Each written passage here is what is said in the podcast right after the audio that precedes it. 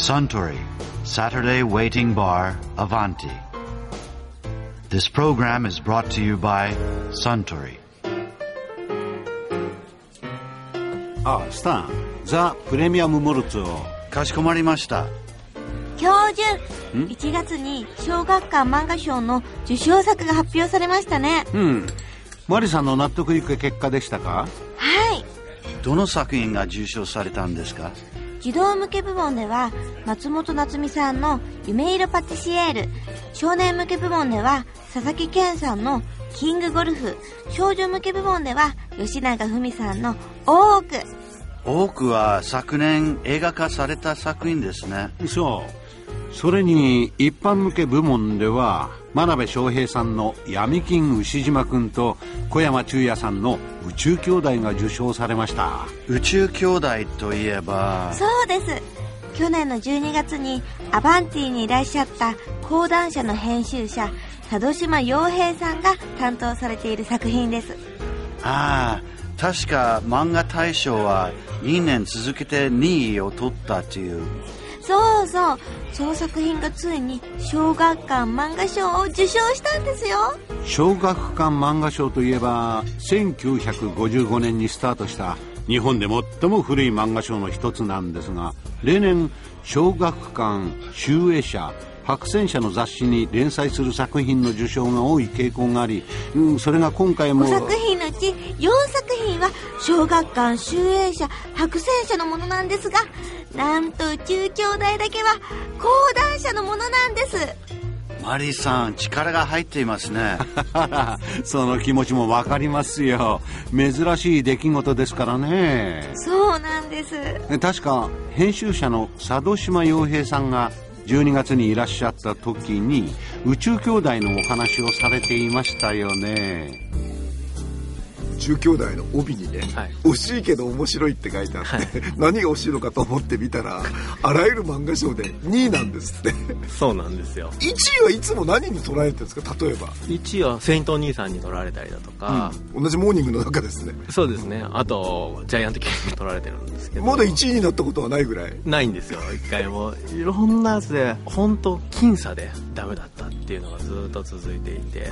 漫画大賞とかこの漫画がすごいとかのその1位と2位って売れ行きでいうともう全然違って1位だと圧倒的に売れ行きが上がって50万部ぐらいまでボーンといろいろなやつで跳ねたりするんですけどあそうなんですそうなんですよ、ただ2位だと1万部ぐらいちょこっと重版かかるみたいな感じでそんなに違うの？えじゃあ例えばですけど宇宙兄弟よりも戦闘兄さんの方が売れてたりするの？そうですね。セイントお兄さんはすごくよく売れてますねセイントお兄さんは部数は非公開するっていうのが編集部の方針なんで、うん。ちょっと部数は言えないんですけど相当売れてますね。あの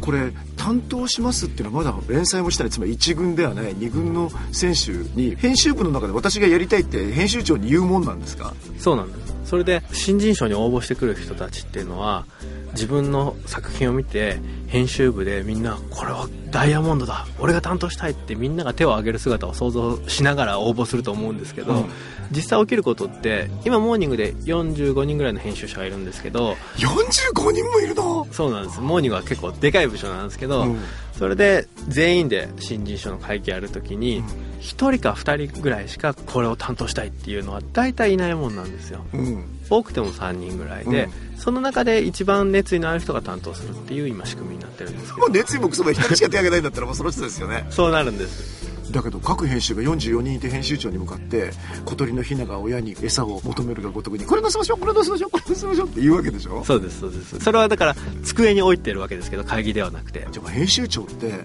1日1件ずつぐらいの企画というかあそう思います。あの編集長のところには読み切りのネームとかもどんどんどんどん来るので新人のも含めて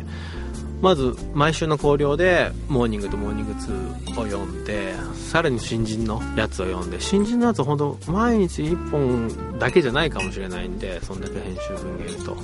でその初めの3話で編集長に見せて OK を取るっていうシステムなので。その時の初めの3話を編集長に見せて OK を取るというのはペン入れもしてなんですか？いやいや下書きで。で下書きで。じゃあでも60ページ書かなきゃいけないんだ。いや1話目が50ページぐらいなんであ2話目もちょっとページ増えてね100ページぐらいで。あしかもあのシステムとして3話までは作るんでしょ？あそれは週刊連載を目指してる時は大体3話まで作るんですけど、その週刊連載を目指してるっていう3話まであるやつですら何日かに1本ずつぐらいは編集長と置かれるわけでしょ当然。そうですね。ただ週刊連載を目指してるネームっていうのはそんなにすごい頻度では出なくてやっぱり新人でも3話の塊で面白いものが作れる。ころまでなるってなかなかないですね。ままずじゃあ読み切りでまずは読み切りでっていうのでどっちかっていうと多分読み切りのネームの方がいっぱい編集長の元には来てるかなそれを編集長毎日読むの？毎日多分読んでると思いますよ。編集長が絶対な信頼がありますか？まあ今モーニングのシステムって担当編集と編集長2人が面白いって言ったら連載が始まるっていうシステムで会議じゃないんですね。はそれでどんな編集長であっても編集長はヒット作を出したいとまあ思ってるわけですよ、それで少なくともヒットを出したいっていうふうに思って漫画を読んでる人すらも面白いって言わせれなかったらやっぱりそれは漫画家と僕が面白いって言ったとしてもどこかに花がある作品だからやっぱり書き直すべきだと思うんですよ。で編集長もどういう風に載せてるかっていうと多分全体としてこういう雰囲気の雑誌にしたいっていうのはあるので、うん。それによって OK を出してたりはすると思うんですけど、45人もいるといろんな編集者がいるんですよ。学校のクラスですね、それでこいつの出す企画っていうのは俺とドンピシャじゃないけど世間には客がいるなと思ったらそこ見極めてんだ編集長。そうですね。編集長は漫画家の出す作品だけじゃなくて編集者も見てると思います。例えばある編集者が出す企画っていうのは勝負数なんだけど毎回10版かかってるみたいなことはあったりするわけですよあんまり数値化したりとか営業成績みたいな感じでいろいろやってないですけど出版社っていうのは。でもあの人が想定を手掛けると毎回おしゃれでほぼ間違いなく想定外で結構な部数が出るよねとか、うんうん。なんとなく編集部でそういうのはあってみんななんとなく分かってるわけですよ。あそうなんだ、ん。これそもそもあの小山さんって作家のアイディアであの方が宇宙を描きたいと思われてたんですか？いやあのー、もともとは小山さんがデビューは6年ぐらい前ですあじゃあ割と最近なんですね。そうですね、僕が新入社員の時に小山さんと出会って、はい。ずーっと一緒にやってってっていう中で、小山さんに宇宙と兄弟っていうのをお題で考えてみませんかっていうふうに言って小山さんが考えてきたんですね。それで仮タイトルで。ちょっと待って。ものすごく唐突に聞こえるんですけどなんで宇宙で兄弟とお題だったんですか？まず前に僕「ドラゴン桜」っていう作品を三田典人さんってやってたんですけど作品を編集してると取材がたくさん発生してくるんですね。はい、それで取材をする中でやってて面白い取材がいいなって思って、うん宇宙だったら僕の取材も楽しくなるなっていうふうに思ってまず宇宙がいいなっていうふうに思ったんです。宇宙好き？いや宇宙好きじゃなくて宇宙に詳しくないから逆に調べていろいろ知りたいなと思ったんですよ。今宇宙はなかなか狙ってるよなって感じしちゃうんですけど。あ全くそういうのを考えてなくて連載で宇宙っていうのを小山さんに言った時は日本人の長期滞在があるだなんていうことも知らなかったですし宇宙飛行士の新規募集があるっていうことももちろん知らなかったですしうん。はやぶさのことも知らなかったですし、うん。何も知らなくてただただ宇宙だったら調べてて本読んでて面白いかなぐらいの。全くそういうことなの？全くそういうことですね。ただお客が初めからある程度大きいお客がいるなっていうところだと中ヒットにはなるんですけど大ヒットにはならない。例えば野球漫画を始めたとするじゃないですか、そうするとなかなかドカベンであったりだとか、そういう今までの過去の名作を超えるっていう風に言われるのは逆にハードルが高くて、宇宙っていうものであれば少数のコアなファンはいるんですけど大部数はいないっていう風になると大部数を作る作品になれる可能性があるんで確かに「ドラゴン桜」の時もそうだったんですけど受験についていろいろな本っていうのがその高校生以外の人が買うっていうイメージはなかったわけですよね、でもそこを喚起できた時は爆発的な広がりになって、常にその作品が中心になって語られるので宇宙ものも宇宙兄弟が大ヒットすればその宇宙について語られる時にはまずは宇宙兄弟っていう風になるんじゃないかなとは思ったんでその僕が企画を立てる時はあんまりお客さんがいるとかっていうのを考えないで逆にいないっていうのを考えてやるっていう感じなんですね。あのいないっていうかでもお客はすごくいるであろうものなのに最近誰も取り上げてないというところをうまく狙ってるなって感じがしますけどね。だって僕ら2001年宇宙の旅とか近いところではアポロ13とか、うん、宇宙と聞いた途端に映画館に必ず行く人間ですからねみんな、うんうん。うん、ただ年齢層が上だろうなとは思うんだけど。あの年齢層が上の人たちは例えばアポロの実際の月面着陸の映像を見てワクワクしたわけですよねもしかしたら宇宙兄弟のその漫画を読んで同じだけワクワクする可能性っていうのがあると思っていて、うん、僕は世の中で人が大きく感動したものっていうのはフィクションでそれ以上の感動を作り出せるって思ってるんですね、うん、だからあの僕なんかはスキーのジャンプなんかも、うん、長野五輪の時に原田が大ジャンプした時にむちゃくちゃ感動したんですよ、うんでもそれに匹敵するスキージャンプ漫画って読んだことないな。っていうふうに思って小山さんにスキージャンプ漫画描きませんかって言って書いてもらったのがはるちゃんだったんですね。なるほど。だから世の中の中で感動した経験があるものを探してフィクションでそれが表現されてないジャンルって何なんだろ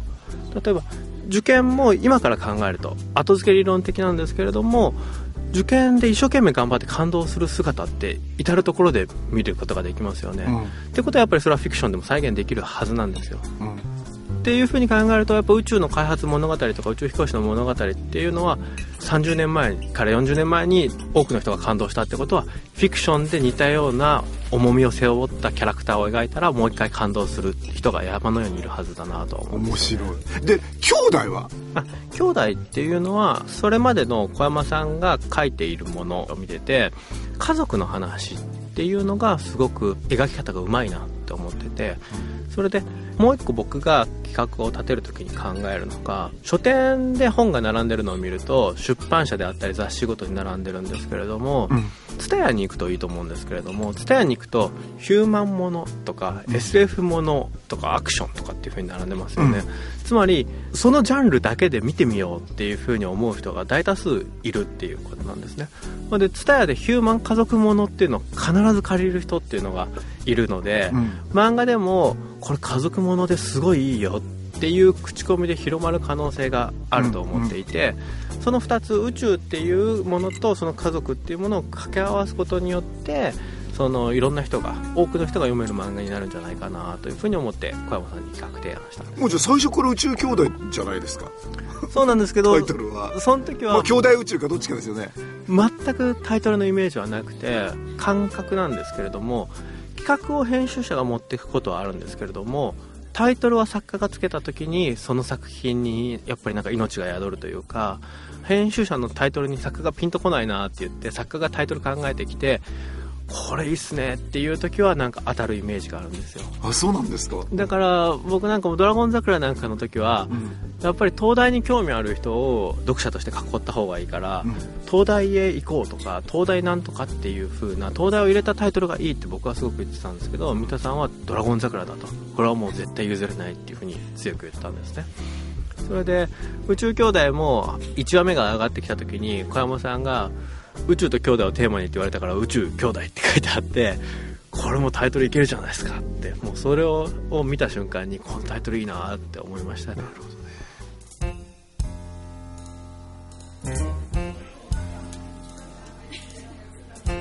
いや佐渡島洋平さんのお話面白かったですね。あスタンザ・プレミアム・モルツをもう一杯。かしこまりました。ところでアバンティの常連客たちが繰り広げる東京一の日常会話にもっと聞き耳を立ててみたいとおっしゃる方はよかったら土曜日の夕方お近くの FM 局で放送中のサントリーサタデーウェイティングバーをお尋ねになりませんか？きっと耳寄りなお話が盗み聞きできますよ。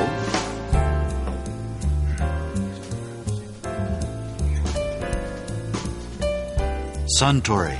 Saturday Waiting Bar, Avanti. This program was brought to you by Suntory.